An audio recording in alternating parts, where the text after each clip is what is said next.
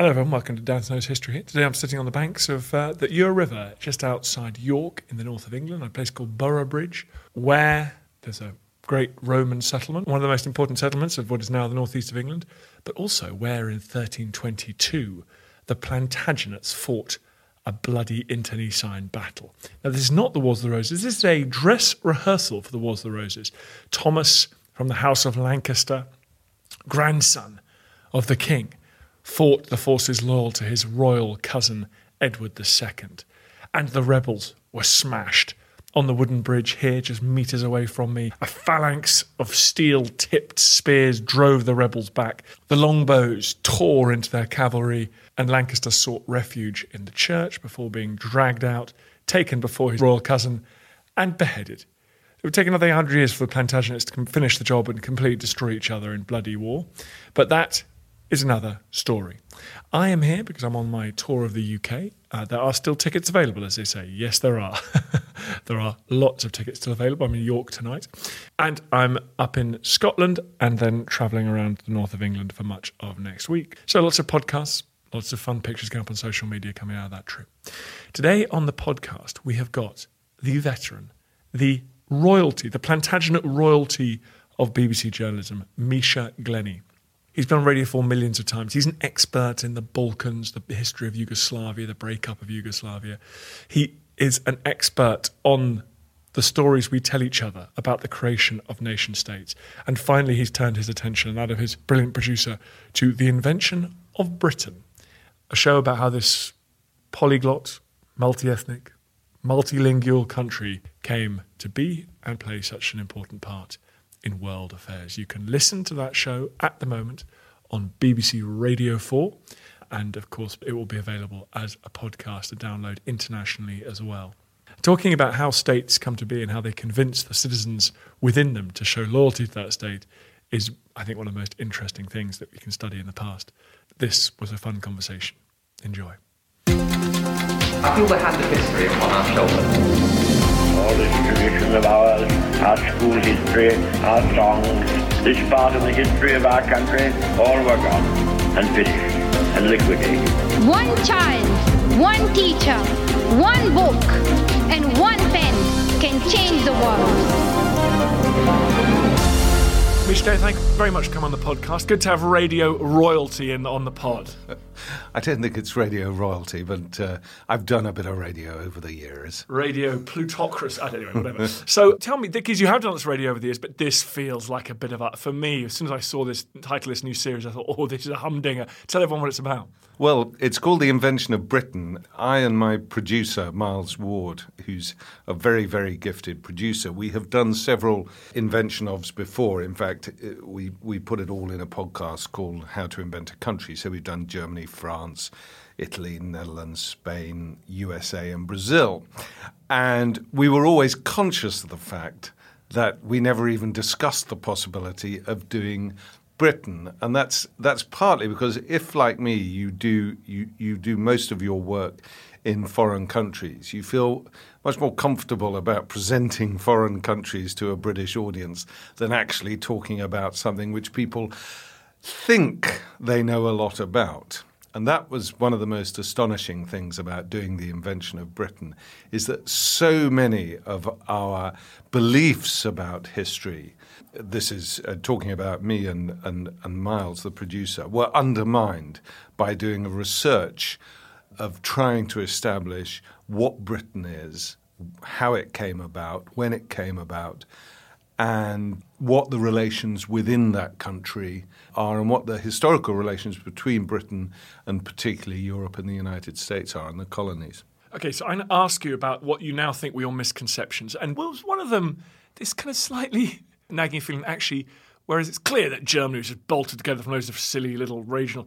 Britain does have a sort of time hallowed ancient quality to it, and it's been around for. Was that a sort of naughty little thought of yours, or what? What misconceptions do you have? Well, uh, that it doesn't have a time hallowed identity. In fact, the British identity is a very fluid one. It's a sort of shapeshifter, and it changes really all the time, and only comes into being quite late on because it's only really with the Act of Union in 1707 between England and Scotland that you get a Britain for the first time that is somehow constitutionally anchored. Before that, it's a concept which floats up now and then from the Roman period through till 1707, but it never really gels, and certainly constitutionally it has no validity whatsoever.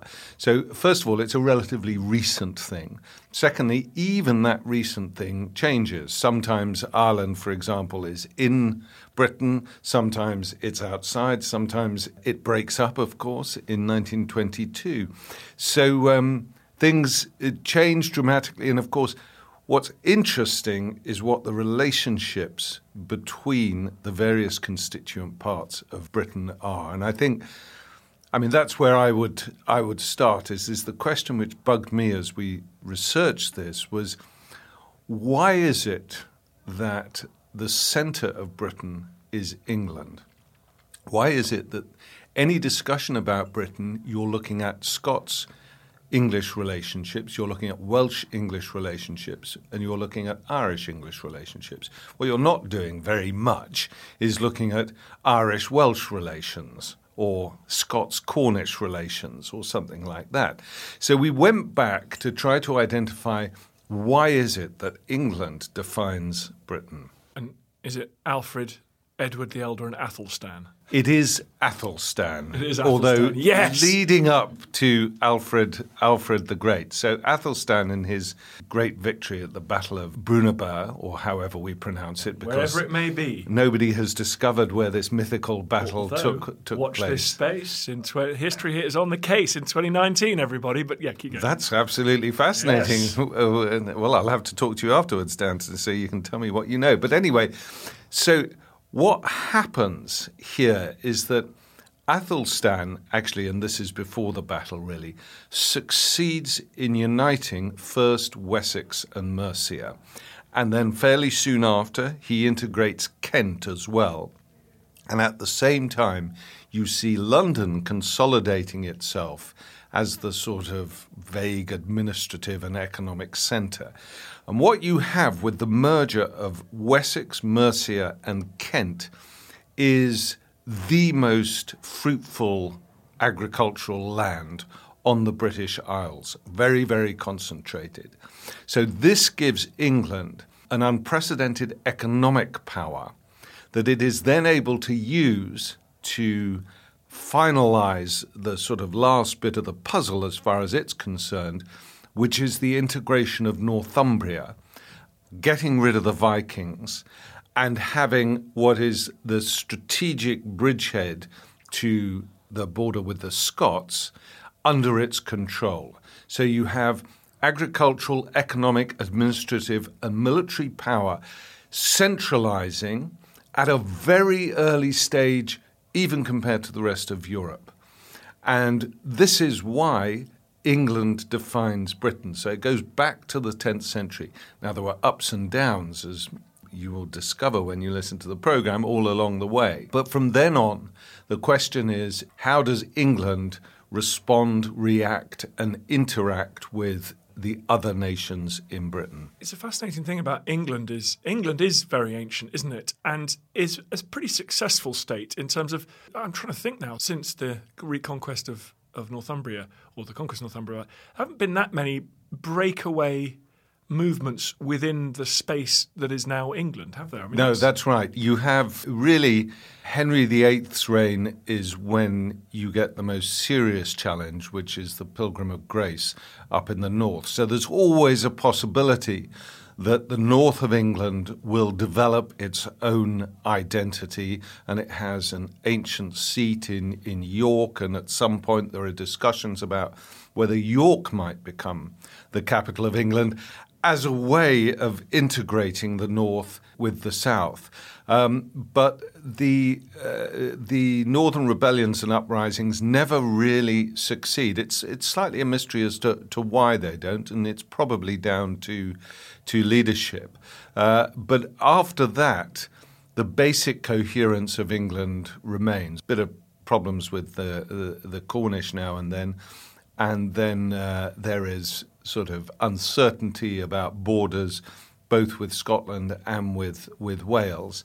But essentially, from the 16th century onwards, even though at that point, under Henry VIII, England is within the European context a sort of second rate power. One of the important things about the Tudors is because Henry breaks with Rome and therefore becomes the first major coherent power to challenge Rome's monopoly and adopt Reformation ideologies. And then, of course, you start seeing the, the slow but steady expansion of English sea power. That means that in the 16th century, you're seeing England transition away from being a second rate power into being a power that can actually challenge the supremacy of Spain and France. Well, there, that's let's get the Linda Colley point then. The, the British idea of Britishness. And to what extent is was Britishness then as a project a response to Catholic powers on the continent that look quite threatening. So Spain and France, and and the, the, and turning this northern archipelago into a into a superpower to take them on and, and steal their colonies across the seas. Well, this is where Britain goes wrong and Britain goes right at the same time. So. What happens, of course, is the early 17th century, you have the unification of the three kingdoms under a monarch. So, constitutionally, England, Scotland, and Ireland uh, remain separate kingdoms, but they happen to have the same king. James I of England and the six of the Scots uh, still claimed also to be the King of France. And in fact, that claim was retained by British monarchs up to the year 1800, ludicrously. Um, but anyway, but the point is, you have those three constituent parts which would later become constituent parts of Britain, and of course, Wales is administratively part of England at this time, de facto. And what you see over the next 150 years is you see the Reformation succeeding in Scotland Succeed, succeeding obviously in England, although as we know from Elizabeth's reign, there was a permanent fear of Catholic revival. We also know that the, the fear of Catholicism played a part in what we now call the War of the Three Kingdoms, more of that later. And uh, then also with James II, there was this fear that there could be a Catholic revival within England, but above all else, the fear was Ireland because Ireland did not succumb to the Reformation. It had uh, Protestant elements, first of all from the English, who, after the Normans, started colonizing parts of the east of Ireland, and then, of course, in the late 16th century with the uh, plantation of Munster and then the plantation of Ulster in the first half of the 17th century, you have Presbyterians and Protestants coming in from Scotland and England who just uh, take up a lot of the land but do not succeed in engaging the local Irish population with Reformation ideas. They remain Catholic. So you have this huge Catholic population, and in those days, Catholic to a slightly nervous, anxious, English monarch means one thing the possibility of penetration through Spain or France and the destruction of uh, the three kingdoms.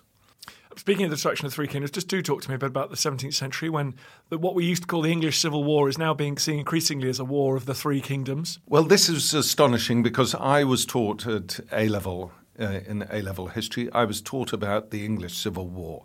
It was taught in fairly binary terms that you had a monarch who believed in the divine right of kings, flirted with Catholicism, certainly with High Anglicanism.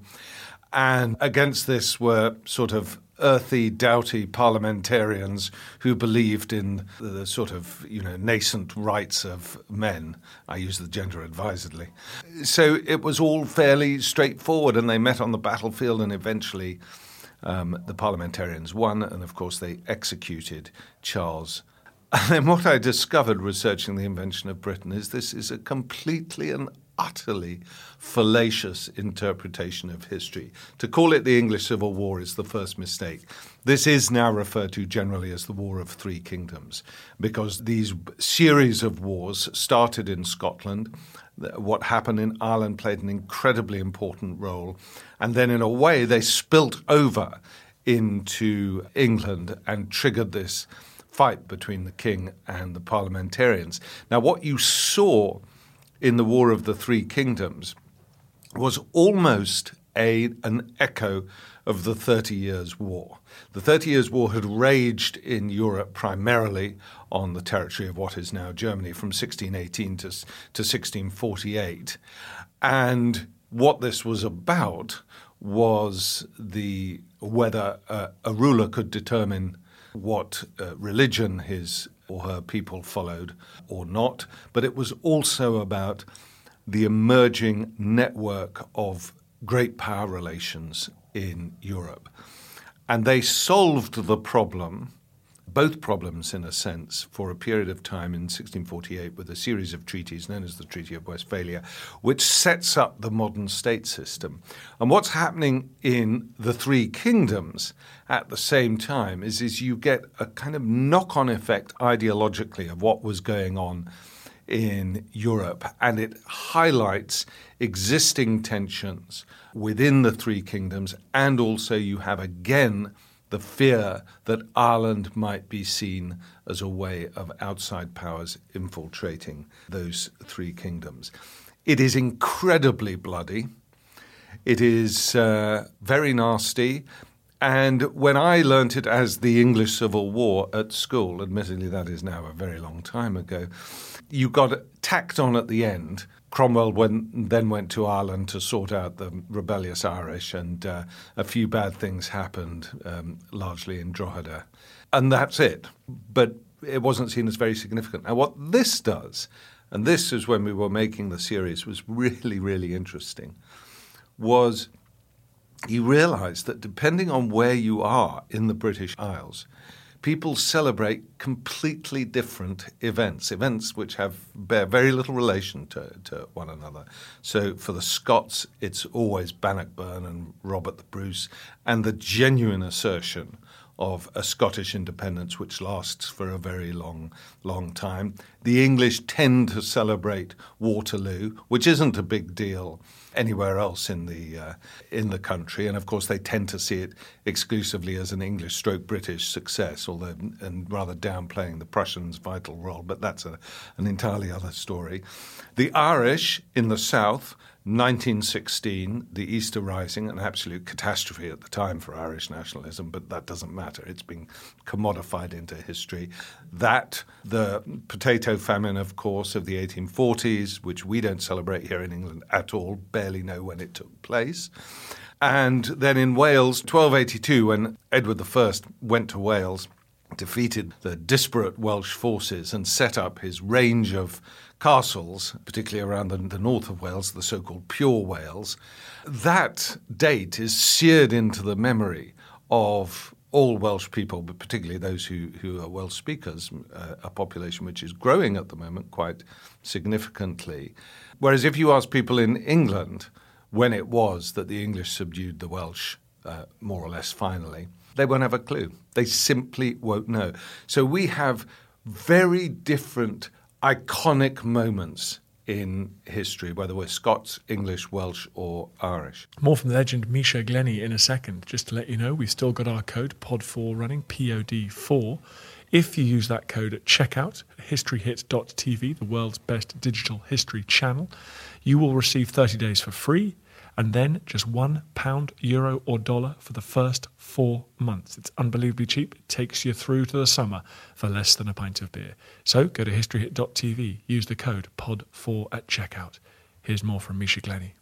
Now, you have made all these other programs looking at other countries that are all polyglot countries, as they tend to be.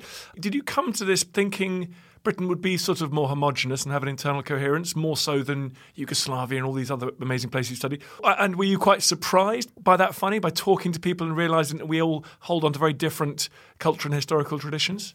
I, I wasn't that surprised because I know Scotland relatively well.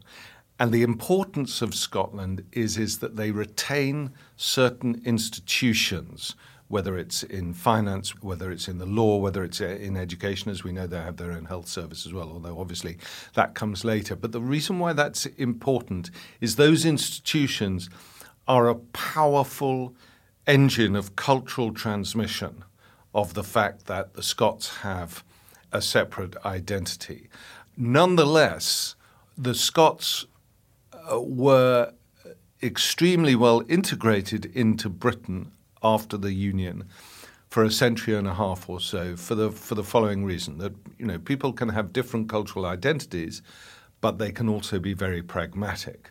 So there was in 1707 when we look at the Act of Union between England and, and Scotland, neither side really feel that enthusiastic about coming together into a single state of Britain. But both sides have powerful things pushing them towards that. If for the English, you have a problem of the succession at the time, and um, if people have seen the film The Favourite, that actually touches upon some of these issues. The fact that they can't find a Protestant issue at the time, and they're frightened, the English, that a Catholic might be able to lay claim to the English throne. So that is a very powerful way of pushing the English towards union with Scotland, which for various reasons will help to solve that problem. The Scots, on their part, who are very resistant to the idea of voting their parliament out of existence, which is part of the deal, and having a, much less of a voice in London than they then had in Scotland. But they were pushed towards union because of the fact that the country was broke. Remember, before the union, you had two entirely separate economic entities, Scotland and England, and there were trade barriers between the two of them. And this meant that Scotland couldn't trade and couldn't exploit the opportunities offered by the colonial markets that the English were opening up left, right, and centre. And so the Scots tried at the end of the, the 17th century to set up their own colony in what is now Panama. And uh, basically, almost the entire country lost its shirt on the failed Darien scheme. And so the English said, okay, well, look, if you join with us, we'll give you access to our colonial markets. And although there was reluctance and although there was still a Jacobite resistance in Scotland, that's Catholic resistance to the, to the union with England, basically the uh, promise of those access to those colonial markets won the day. And this set up Scotland for one of the most remarkable intellectual flowerings in modern European history, which was the Scottish uh, Enlightenment. Now, so the Scots embraced colonialism wholeheartedly. And as we are now beginning to discover, they embraced slavery wholeheartedly as well. And the Scots made a hell of a lot of money out of the union with England. And of course, they started populating the professions in England. So, why is it that law, that journalism, medicine, all sorts of professions like that are dominated by Scots, politics as, as well, or at least you have a, a, an outsized influence of Scots in London, it's because they embrace the union and its possibilities. As long as England can offer Scots a sort of, uh, you know, an incentive to remain in the union, then that union is pretty strong. Once the English can no longer continue to offer significant benefits to the Scots, then what you will see and what we have seen is a rise in Scottish nationalism and the move towards independence. And in that sense, the British Union is contingent on everyone making money out of it or having deriving some benefit. So, I, last few minutes, really, last 10 minutes, I'd like to ask you because you've got this remarkable, you, have studied so many different countries in, in your career through this lens. Is there a similarity? Do you recognise the same sort of stuff? Are they all just sort of pragmatic, botched to patch together, and, and as long as everyone's thriving economically, they survive? Or are there some that have a stronger, uh, romantic, poetic, philosophical, or geographical narrative to them? I, I think I'd say three things about that. First of all, the importance of religion in European history cannot be underestimated. And the echoes of it today, even though it may not manifest itself obviously as religion, its echoes are, are still there. And this was as true for England, Scotland, Wales, and Ireland as it was for the Scandinavian countries, the Netherlands, Spain, France, Germany, Austria, etc., etc., the Balkans, wherever you look. Religion is absolutely critical. But as European powers start to strengthen and expand, then competing with those religious interests, you see state interests. And this is why, for me, the pivotal period in European history is the Thirty Years' War, because that's when state interests start to encroach very, very clearly on religious interests, and the state starts overcoming its uh, commitment to this or that religion. That's particularly true when you look at France. But otherwise, there is a significant cultural difference within Europe between Northern Europe and Southern Europe, divided largely by the Alps and the Pyrenees, but with France acting as a sort of pivot between the two.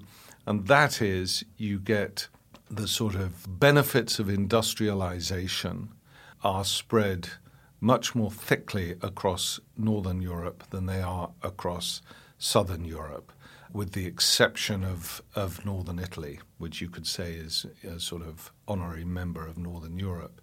And two very distinct cultures align themselves with religion. So, largely Catholic in the South, largely Protestantism of, of some sort in the North.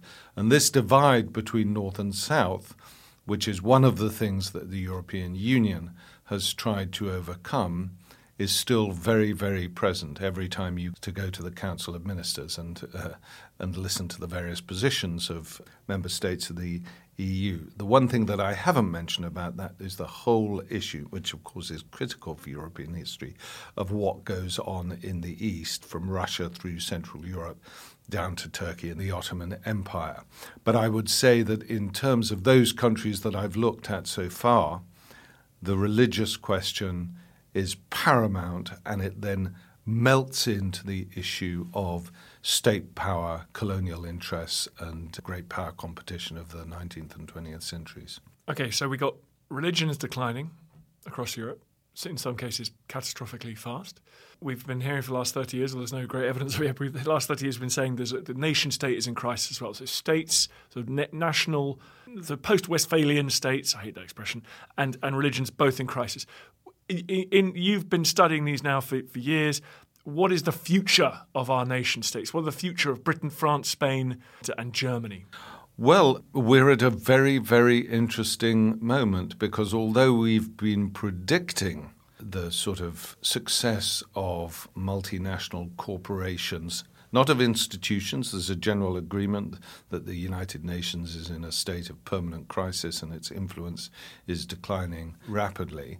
But certainly in terms of all the big natural resource firms, and now added to them the immense power of the digital corporates, there is certainly clearly a transnational power and influence which nation states are finding it very difficult to keep up with.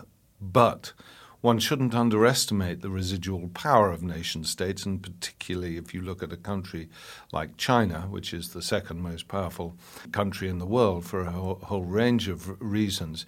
It is very clear that the state demands subordination from corporates, both domestic and, and foreign.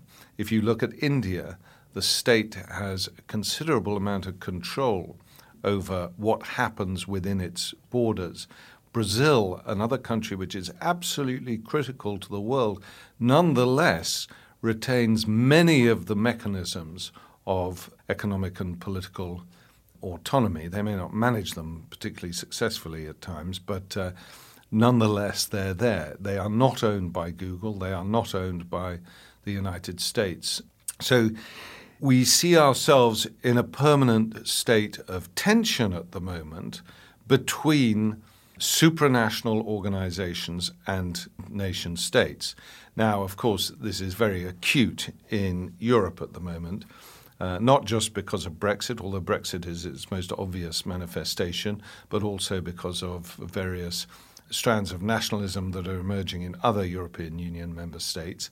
Where that is going to end, nobody can say, just as if anyone now tells you what's going to happen with Brexit, if anyone says anything with any certainty, you know that they're talking nonsense because we simply we've been through Wonderland and we're now we're now walking through the looking glass and we have absolutely no idea where we are. We certainly don't know where the rabbit hole is. I could talk. I mean, it's, it's such a frustration thing. I talked to you all day, Misha, but the, I think I'm going to have to leave you now because you've got to get on with your day. But we didn't even talk about your other expertise, which is cybersecurity, which of course is a fairly hot topic at the moment. Yes, I do quite a lot of cyber. There is one thing I ought to say about the, the invention of Britain, which I haven't mentioned, which was really interesting, is, is I used it as an opportunity to go and research the Glennys of Newry, County Down because we, my grandfather Very near the uh, Irish border, which very very Yeah. near it's a hop skip Yes, and a jump. Yeah. and that was a really interesting way into the whole irish question because the glennys were presbyterian stroke church of Ireland and very influential in Newry, and it turns out that you know there was this whole history which I didn't know about, which is uh, most peculiar. Yeah, well, dude, try having a great grandfather who was a general on the Somme. Then we'll. Uh... okay, so Misha Glenny, thank you very much. Your wonderful series is how can people get hold of it? Uh, well, it's going to be broadcast from the end of February. I'm not quite sure what the the date is, or I think around the 24th of February we'll have the first episode, and then it's in successive weeks, and uh, it'll be four weeks after that. From the 24th, and of course, it will run up to the 20, the magical 29th of March, when we either will or won't leave the European Union. And, And I'm uh, sure they'll release it as a podcast as well. and then it will go under the How to Invent a Country podcast rubric that we have with the BBC. Great. And which country's next? Surely China. Come on, the story of. Well, we've been discussing this. We've put there's Poland, which Yeah, is yeah, yeah. interesting. There's Mexico, which is important. There's Indonesia. It's Yeah, another good one. one, good one. There's China. Funnily enough, every single country Is, has its own. has it's got a story of how it came to existence. That's the point of history. That's why I listen to this podcast. Thank you very much, Misha Glenny. Dan, thank you. I feel the hand of history upon our shoulders. All this tradition of ours, our school history, our songs, this part of the history of our country, all were gone and finished and liquidated. One child, one teacher, one book, and one pen can change the world. He tells us what is possible, not just in the pages of history books, but in our own lives as well. I have faith in you.